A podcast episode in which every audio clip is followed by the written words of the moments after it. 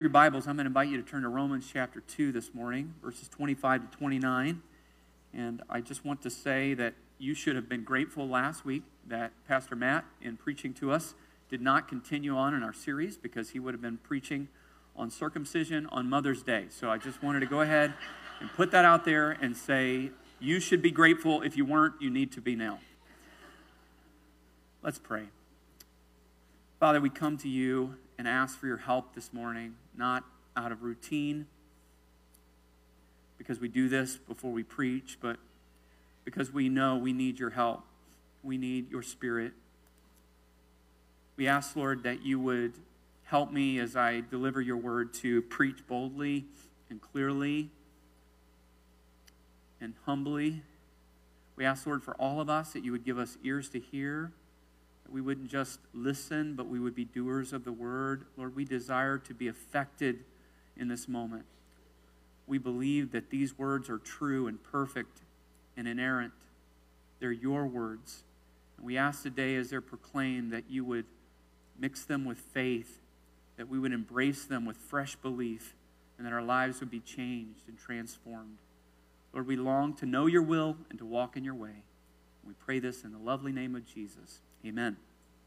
Our text this morning is Romans 2 25 to 29. So if you could please turn there in your Bibles. And if you don't have your own Bible, I invite you to turn to page 940 in your Pew Bible to follow along with us. For circumcision indeed is of value if you obey the law. But if you break the law, your circumcision becomes uncircumcision. So if a man who is uncircumcised keeps the precepts of the law, will not his uncircumcision be regarded as circumcision? Then he who is physically uncircumcised but keeps the law will condemn you who have the written code and circumcision but break the law. For no one is a Jew who is merely one outwardly, nor is circumcision outward and physical, but a Jew is one inwardly. And circumcision is a matter of the heart and spirit, not by the letter. His praise is from man, not from man, but from God. Since the birthday of the church, Christians have struggled with this question Am I truly saved? Now, first read, second read, maybe even third read of our text this morning, I will remind you that circumcision is mentioned 10 times in this text. And you may be looking at it going, Where are we going to go with this? But actually, at the heart of this text is a topic that many of us struggle with in this room or have struggled with in the past, and that is the question Am I truly saved? Now, that question we have worded differently. It's not found this way in the scriptures, but we've called it assurance of salvation. Can people know that they're saved? Or did God design it that we really couldn't be confident? I mean, some people believe that it, it is presumption or pride to actually know that you're saved. Some think that God maybe designed it that way so to keep you in line because if you thought you were saved and knew you were saved and knew you were eternally secure, you wouldn't be in line. So he, he, he doesn't want you to know. Well, the scriptures actually say that he does want you to know. Not only does it say he wants you to know, according to 1 John, that we can know, but that he wants you to examine yourself to make sure that you know that you're saved. You see, the question, Am I saved? is one of the most important questions I could ever ask myself. I need to know the answer. I must know the answer to this question. You must know the answer to this question. I mean, the worst catastrophe we've already looked at in this passage is to face the eternal, conscious wrath of God in hell. I was thinking this week to be surprised by the words, it seems, in Matthew 7, that the Lord Jesus would say to me, Depart from me, Brian, I never knew you, would be the most catastrophic words I could ever hear. Can you imagine anything worse? But this is a group of people in Romans chapter 2 that are actually very assured of their salvation, but for the wrong reasons. But in this text, we find reasons how we could be sure of our salvation for the right reasons. Now, I don't know if you've struggled in this regard, but 2 Peter 1:10 says this, "Therefore, my brothers, be all the more eager to make your calling and election sure, for if you do these things, you will never fail." So we're supposed to test ourselves to know the answer to the question, Am I saved? It's a very proper thing to do. Some of us do it more than others. This may surprise you. I'm an introvert by nature. Those introverts that are in the room, welcome. we like to be alone. That's how we recharge. Okay? When we come out amongst people, we, our battery goes down, and then we need to go recharge. Some of you are extroverts, and your battery is recharged by being with people, and it's depleted when you're by yourself. I'm not among you. I'm of the, la- uh, the former. Um, being an introvert by nature, though, has its downsides too. That means that generally in my personality makeup, I, I think very deeply and I judge my motives too much. And I'm always digging around for the sincerity of things. And so my personality makeup, and perhaps yours, has made doubting my salvation even more troublesome over the years. I recall a moment in graduate school, in seminary, where a friend came by and just told me he was converted. He was another seminary student. It was 1 a.m. I was studying for an exam, and he left my room, and I was totally paralyzed. I just said, I must not be saved. I mean, if he's not saved and he just got converted, I must not be saved. And, and these were the tracks. I always tried to find assurance of salvation in all the wrong places. I know that sounds like a country song, but that's where I, what I did. And maybe you have done the same. Sometimes I tried to find assurance of my salvation in my memory. In other words, I would try to remember exactly what happened on July 3rd, 1985. Do I remember the prayer? Did I say it right? I mean, I just heard so and so's testimony, and I don't remember saying it exactly like that. Did I do the right thing? Sometimes I would go down the sincerity path and try to find assurance there. Was I really sincere when I prayed to ask the Lord to save me? Was I were my motives pure? Was I just trying to escape hell fire and I got scared and so or other people were doing it and I walked the aisle too? The sincerity path is a dead end. It's a cul-de-sac. One that's a little more popular, and you'll even hear other Christians share it as kind of like the test for assurance, is the victory test. The victory test is basically this if I'm not struggling with sin and I'm, I'm seeing a lot of victory, I, I, I, must be, I must be saved. And so if I'm not struggling with sin habit or some type of stronghold in my life, then I must be all set, as they say in New England, and, and I'm good. But that one is not a good test either. Because all of those tests are focused on who? Me. They're not focused on Christ. They're not focused on his supernatural promise to regenerate a heart, repents of their sins, and trust fully in his death, burial, and resurrection. So all of those really are dead ends. But in this text, believe it or not, even though it mentions circumcision 10 times, we find actually one of the greatest assurances of salvation anywhere in the scriptures. It's reflected a little differently, but look at the last phrase of our text, verse 29. His praise is not from man, but from who? His praise is not from man, but from God. I want, I want to ask you a question to all the struggling souls here this morning. If you could be confident that when God the Father looks at you, he is pleased, completely pleased. He completely accepts you, and his posture towards you is not one of wrath, anger, or condemnation, but full and total acceptance, would that give you assurance of salvation? It should. Now you're saying, well, well, it would, but, but how can I be confident? Well, that's what our text teaches us this morning. His praise is not from man, but from God. Now, we are going to deal with circumcision, and we're going to deal with this topic, and it's divided up in three parts. I don't know if this helps you, but my mind is simple, so I like to see how a passage is broken out. Here's how it works. Verse 25 is going to deal with circumcision or the circumcised person. And you could say this is the religious person. This is religion. This is ritual. Verses 26 and 27 are going to deal with the uncircumcised person, the irreligious person. And then verses 28 and 29 are going to deal with heart circumcision or true religion. With that in mind, I want us to deal first of all with circumcision or religion. You'll notice in verse 25 it says, For circumcision indeed is of value if you obey the law. But if you break the law, your circumcision becomes uncircumcision. Now, again, this is not the topic that you will typically, as a Christian family, be talking about around the lunch table. circumcision. I understand that.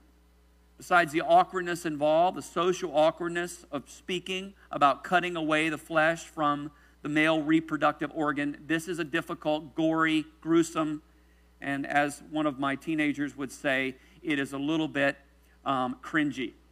Understandable. It is a bloody, gross, gory, creepy, cringy topic. Why not some other part of the body? I mean, all kinds of questions perhaps come to your mind that you think maybe too unspiritual to ask, but have you ever thought, why couldn't we have done a tattoo God? I mean, something a little less awkward. I mean, Satan has 666. Couldn't you have had, I don't know if you've ever thought this way, but I found myself again this week dealing with circumcision 10 times in five verses. God, could there have been another way? With that said, I do want you to understand that this is a huge theological topic and sign in your Old Testament and your New Testament. I mean, you can't read Galatians and not see it as a major theme. Why circumcision? And where? And why where? And why when? I just want to give you four truths that, real quickly, that I think will help you have a little theological background or toolbox on circumcision that will help you understand it when it comes up throughout your Bible. Here are the four. I'm going to give them to you quickly. First of all, where? Why is it there? Why is it the male reproductive organ that is circumcised? Well, theologically, here's what you're going to find Romans 5 teaches this, Genesis 3 teaches this, that the sin nature is given over through the man. That's a theological truth. That's why it is there. Maybe you ask, why is it on the eighth day? Why were Jewish males issued into the covenant community by being circumcised on the eighth day? Well, the eighth day is after the seventh day, right? That was a deep truth. That means it's the first day of the week. It was a picture of new creation, new life, ultimately the resurrection of Christ. Maybe you're asking the question, why? What about the how? I mean, why the cutting off of the foreskin of the male reproductive organ? Well, this was a picture. It's not, it's ceremonial, so we shouldn't say, you know, that's a picture today or that's a truth today, but it was a picture of corruption. And it was also ultimately, according to Galatians, a picture of being completely cut off, removed from God because of your corruption. And finally, you may ask, why? Why? Well, it was a very bloody symbol. It was a reminder that without the shedding of blood, there is no forgiveness of sins. So if you wanted to have a good little working theology of circumcision for your Old Testament and your New Testament, these would be the four things that would help you where, when, how, and why. This happened on the eighth day, and he brings it up here because remember, he's talking to a very religious group. He's already decimated the argument of, we got the law we're all set. I mean, we were those that got the law at Sinai. We're God's chosen people. He's already decimated that argument, but they had another one. Ho, ho, ho, ho. We have circumcision. We are the circumcised group. We have the sign. We have the signal. But they begin to look at this seal of the covenant as like a magical ceremony. No joke. It, it was a charm to them. It was superstitious confidence that we will never face the wrath of God because we have circumcision. Even the rabbis, these are taken from first century rabbis and their writings. Listen to this. One of the rabbis, he expresses their confidence in circumcision almost like it was a lucky charm. Listen to it. In the hereafter, Abraham will sit at the entrance of hell and permit, permit no circumcised Israelite to descend into hell. That's how confident they were. Now, they didn't decide, they didn't say that they were perfect, they didn't have no, any sin, that they were without sin. They just thought it was like a protection to them. It's almost like the Iron Dome right now that the Israelis have, which is an amazing thing, that it's that mobile all-weather defense system that intercepts all of these rockets that are being fired over into these populated areas right now. This was sort of like the Jewish Iron Dome. They thought that this would protect them from the ultimate wrath of God because they were God's chosen people and they had the sign. They were circumcised. Is it possible that we can have a similar mindset? Now, we can read this and go, you know, who would ever think that just by having the sign, that that would protect you from the ultimate wrath of God because of your sin? Maybe you could look at it like these wedding bands that we exchange. Weddings that I am able to officiate will generally ask the groom to be and the bride to be, do you have a symbol of the vows you just made? And they will answer, yes, a ring. Then they place the ring on each other's fingers and they say, With this ring I thee wed in the name of the Father, the Son, and the Holy Spirit. That ring is a symbol. That's all it is. It's a sign. It's not the actual vows. It's not the living of those vows, but it's a sign, isn't it? Of those vows that until death we will not part and that we will be faithful to one another till death us do part. Those are promises signified by a ring. But what he's saying to these Jews, look at this in verse 25 and 26. He's saying, You have the symbol, but you don't obey. And he's saying their circumcision did not make obedience make them holy. So I can say it this way their circumcision did not make them what their disobedience proved they were not. So by being circumcised, they were basically putting on the wedding band and saying, I plan to commit myself to you, God, and obey your law. But they were disobeying the law, but saying, I got the ring. That would be like a husband committing adultery or a wife committing adultery and having an affair while saying, I've got the ring though. I, I made the promises and I, I had the seal, and so the, the, the, the integrity of my marriage is, is right here on my finger. While you're disobeying and violating the very words of God. This is similar to what he's saying to them. And in Galatians 5, verses 2 to 4, listen to the word of God. He says, Look, I, Paul, say to you that if you accept circumcision, Christ will be of no advantage to you. I testify again to every one of you who accepts circumcision that he's obligated to keep the whole law. You're severed from Christ, you who would be justified by the law, you've fallen from grace. He's saying, listen, if you're going to put your confidence in your religious ritual, or what you've done, these symbols of the faith that God even commanded his people to do, you're just going to do them and think that that's going to keep you from the ultimate wrath of God, you've been severed from Christ. So let's ask ourselves this. While the topic at hand is not something that's relevant to us in specifics, do we try to find assurance of salvation through religious activities or rituals? Folks, let's not be naive here. The places on the planet that struggle with what we're looking at in Romans 2 the most are conservative evangelical churches like ourselves.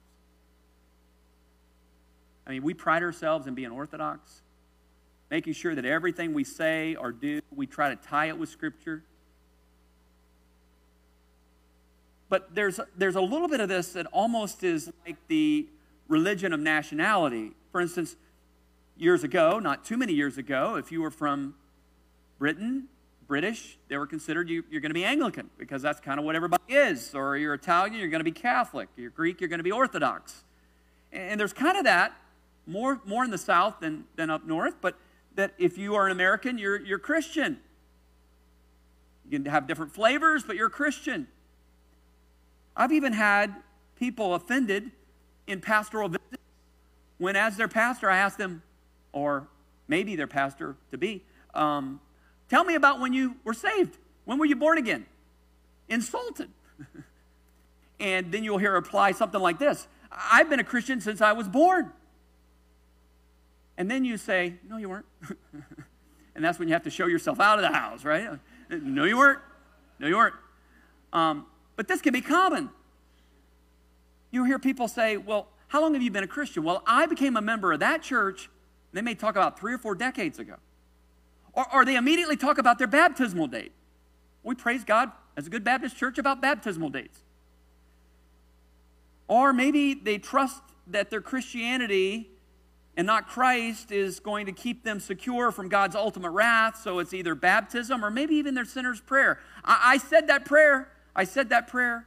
Or I have Christian parents or I'm the third generation that's been a member of this local church. What we call that is dead orthodoxy, folks.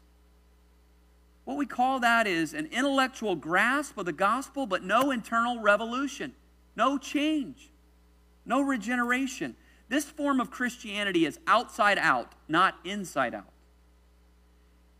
It's taking care of the outside of the cup while not addressing the inside of the vessel. And he's saying to these Jews, these very self righteous people, stop trusting in your religious ritual. I also find myself greatly concerned when I speak with someone and I talk to them about their relationship with the Lord, and they begin to immediately talk about all of the things that they do in the church. Right? Uh, we're glad you do stuff in the church. But I, I want to tell you something, folks. If it hasn't hit you, when you stand before the Lord Jesus on that great judgment day, he will not ask you, How long were you a member at East Brandywine Baptist Church? He will not ask you, How many ministries were you involved in at East Brandywine Baptist Church? How many times did you give the gospel out while you were on planet Earth? He's not looking for any frequent flyer miles from you. But they thought they had the frequent flyer miles. Uh, we know we're not perfect, but we have circumcision. I don't believe there's anybody in the room that's holding on to circumcision that way. But what other things are we leaning on and trusting on that are not Christ? So, having the praise of God is the ultimate assurance of salvation. He deals with a group of people that were fully assured, but they shouldn't be. Now he's going to deal with a group of people, and I think it's more of a hypothetical group of people that ultimately are going to be Christian Gentiles. And look at the next in verses 26 and 27, he's going to deal with the uncircumcised or the irreligious. Look at this real quickly. He says, So if a man who is uncircumcised keeps the precepts of the law, will not his uncircumcision be regarded as circumcision? Now, I know it sounds like double talk, but listen to his logic here. Then he who is physically uncircumcised but keeps the law will condemn you who have the written code, the Bible, the law, and circumcision, but break the law. Now, are you still with me? I want you to, here's the little syllogism that Paul really tightly puts here. You got to see this. He says, circumcision minus obedience, here's some math, equals uncircumcision. You get that? Circumcision minus obedience equals uncircumcision, while uncircumcision plus obedience equals circumcision. Did you see what he just said there? So, so not the symbols. It's the change of life that results in, from a change of heart. So it's the other side of the coin here. He's saying if the circumcised can effectively become uncircumcised by their deeds, it's not the reverse just as possible. This is sort of a hypothetical. Now, the Lord Jesus said this same thing. Here's, here's what he said it's more of a hypothetical. If we have someone here who's uncircumcised, they don't have the seal of the covenant uh, ushering them into the covenant community, but they're keeping the law. They're obeying the law. Who's the real circumcised one here? Who has the real deal? This one. The Lord Jesus said the same thing to the religious leaders. Do you remember this in Matthew 12? Can you imagine? You could hear a pin drop when Jesus said this.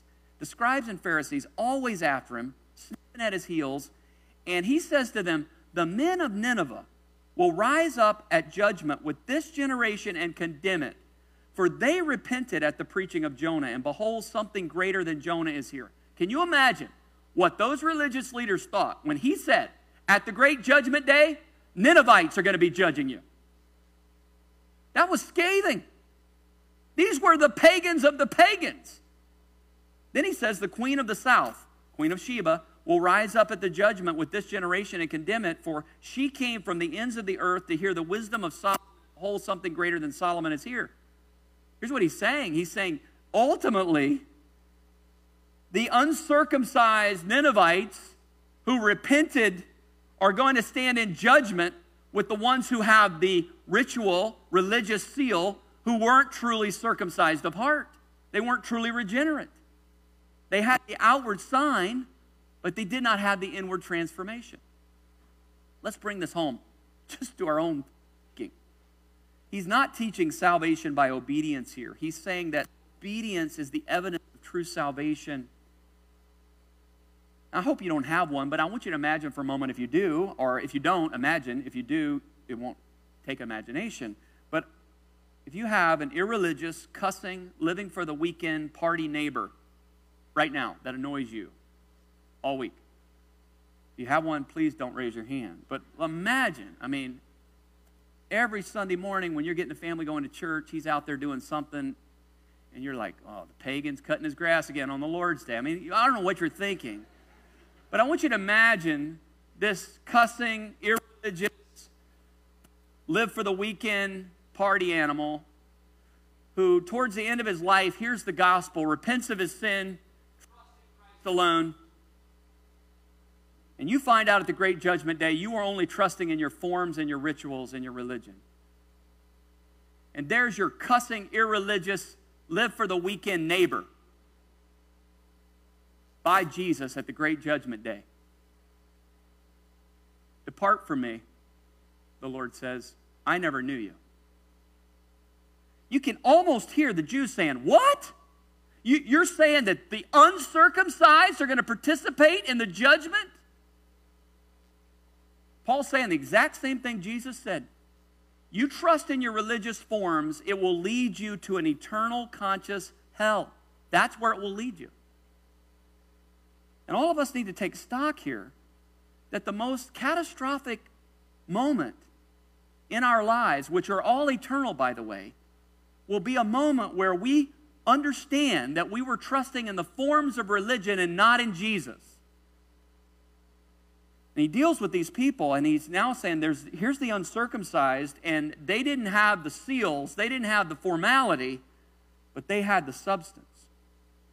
And that leads us to the final point. He's going to describe what is true circumcision, what is true religion. Look at verses 28 and 29. For no one is a Jew who is merely one outwardly, nor is circumcision outward and physical, but a Jew is one inwardly. And circumcision is a matter of the heart, by the Spirit, not by the letter. His praise is not from man, but from God.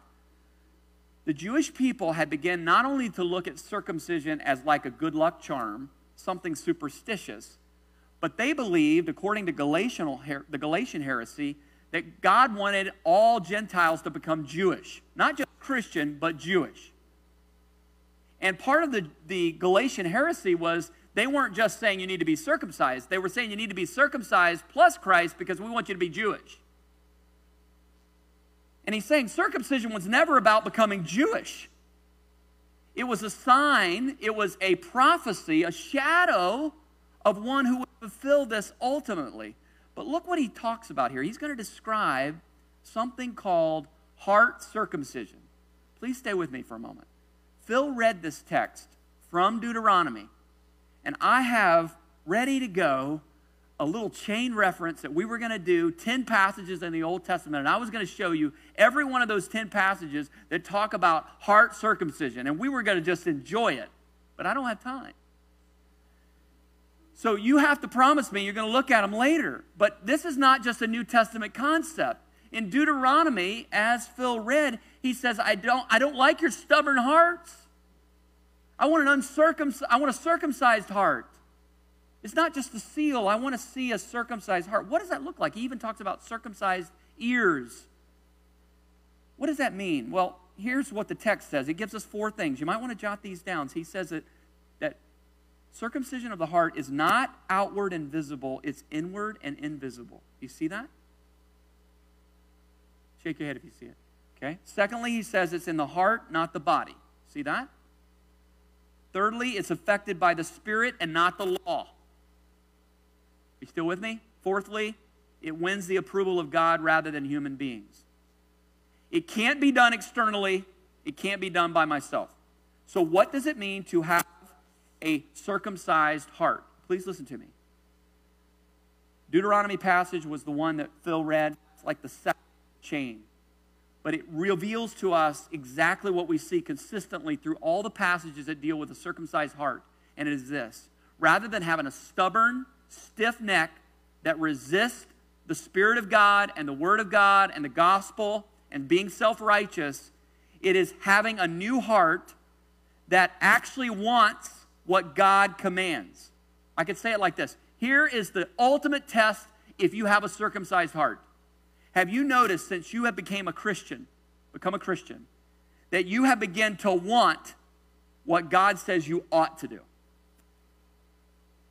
You have begun to discover that the desires in your heart have radically changed. Does that resonate with you? So, so rather than going down the memory lane, do I remember what I prayed when I asked the Lord to save me? Or the sincerity lane, was I really sincere? The victory lane, how about this one? Can you see changed desires in your soul? 2 Corinthians 5:17 says it this way, if anyone is in Christ, they're what? A new creature. Old things have passed away, behold, all things have become new. So here's what it means to have a circumcised heart. When what you ought to do and what you want to do are the same things. What you most want to do and what you most ought to do are the same thing. That's a circumcised heart. So, how would I know if I have a circumcised heart? Have you begun to want to do the things you ought to do? I mean, we see this in the Psalms all the time, don't we? I love the way the ESV translates it. The psalmist, David, or other writers of the Psalter will say, Oh, how I love your righteous rules. What? Who would ever say they love God's rules? People with circumcised hearts. First John puts it this way You know you're in him because you love his what? Commands. So I have another question for us. How do you receive the commands of God? For instance, in a preaching moment like this, is it aggravating? Is it irritating? Is it caustic? Or is it like, God, I want that? I'm not where I ought to be, but I want it.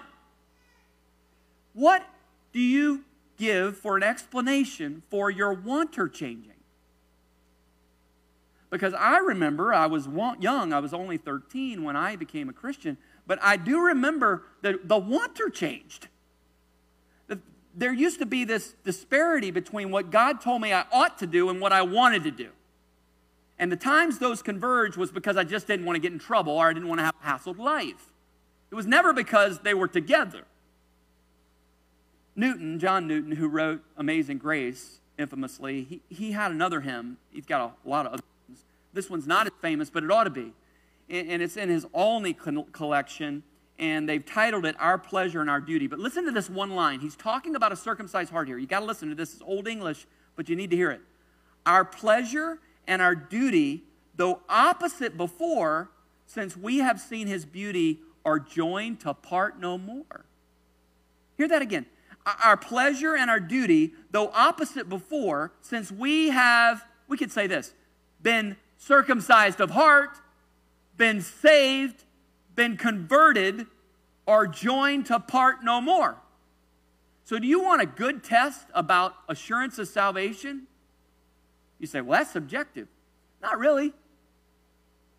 How are your wants and God's oughts dealing with one another? Have you found that they're, they're, they're actually in sync more often than not?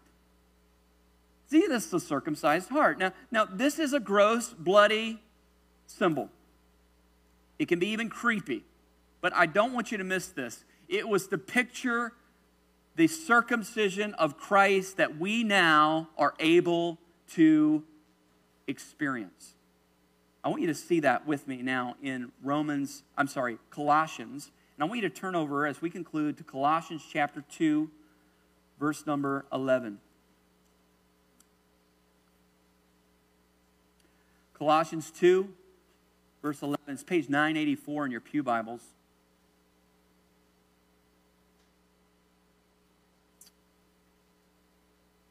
In Christ also you were what? With a circumcision made without hands. So we're not talking about the physical seal by putting off the body of the flesh by the circumcision of Christ. Having been buried with him in baptism, in which you were also raised with him through faith in the powerful working of God who raised him from the dead. And you who were dead in your trespasses and the uncircumcision of your flesh, God made alive together with him, having forgiven us all our trespasses. And how did he do it?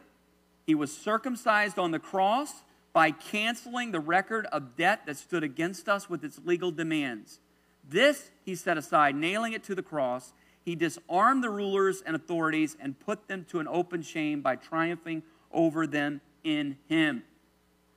What is he saying here? He's saying there was a circumcision of Christ. He's not referring to when Jesus was circumcised physically on the eighth day and he received his name, Jesus.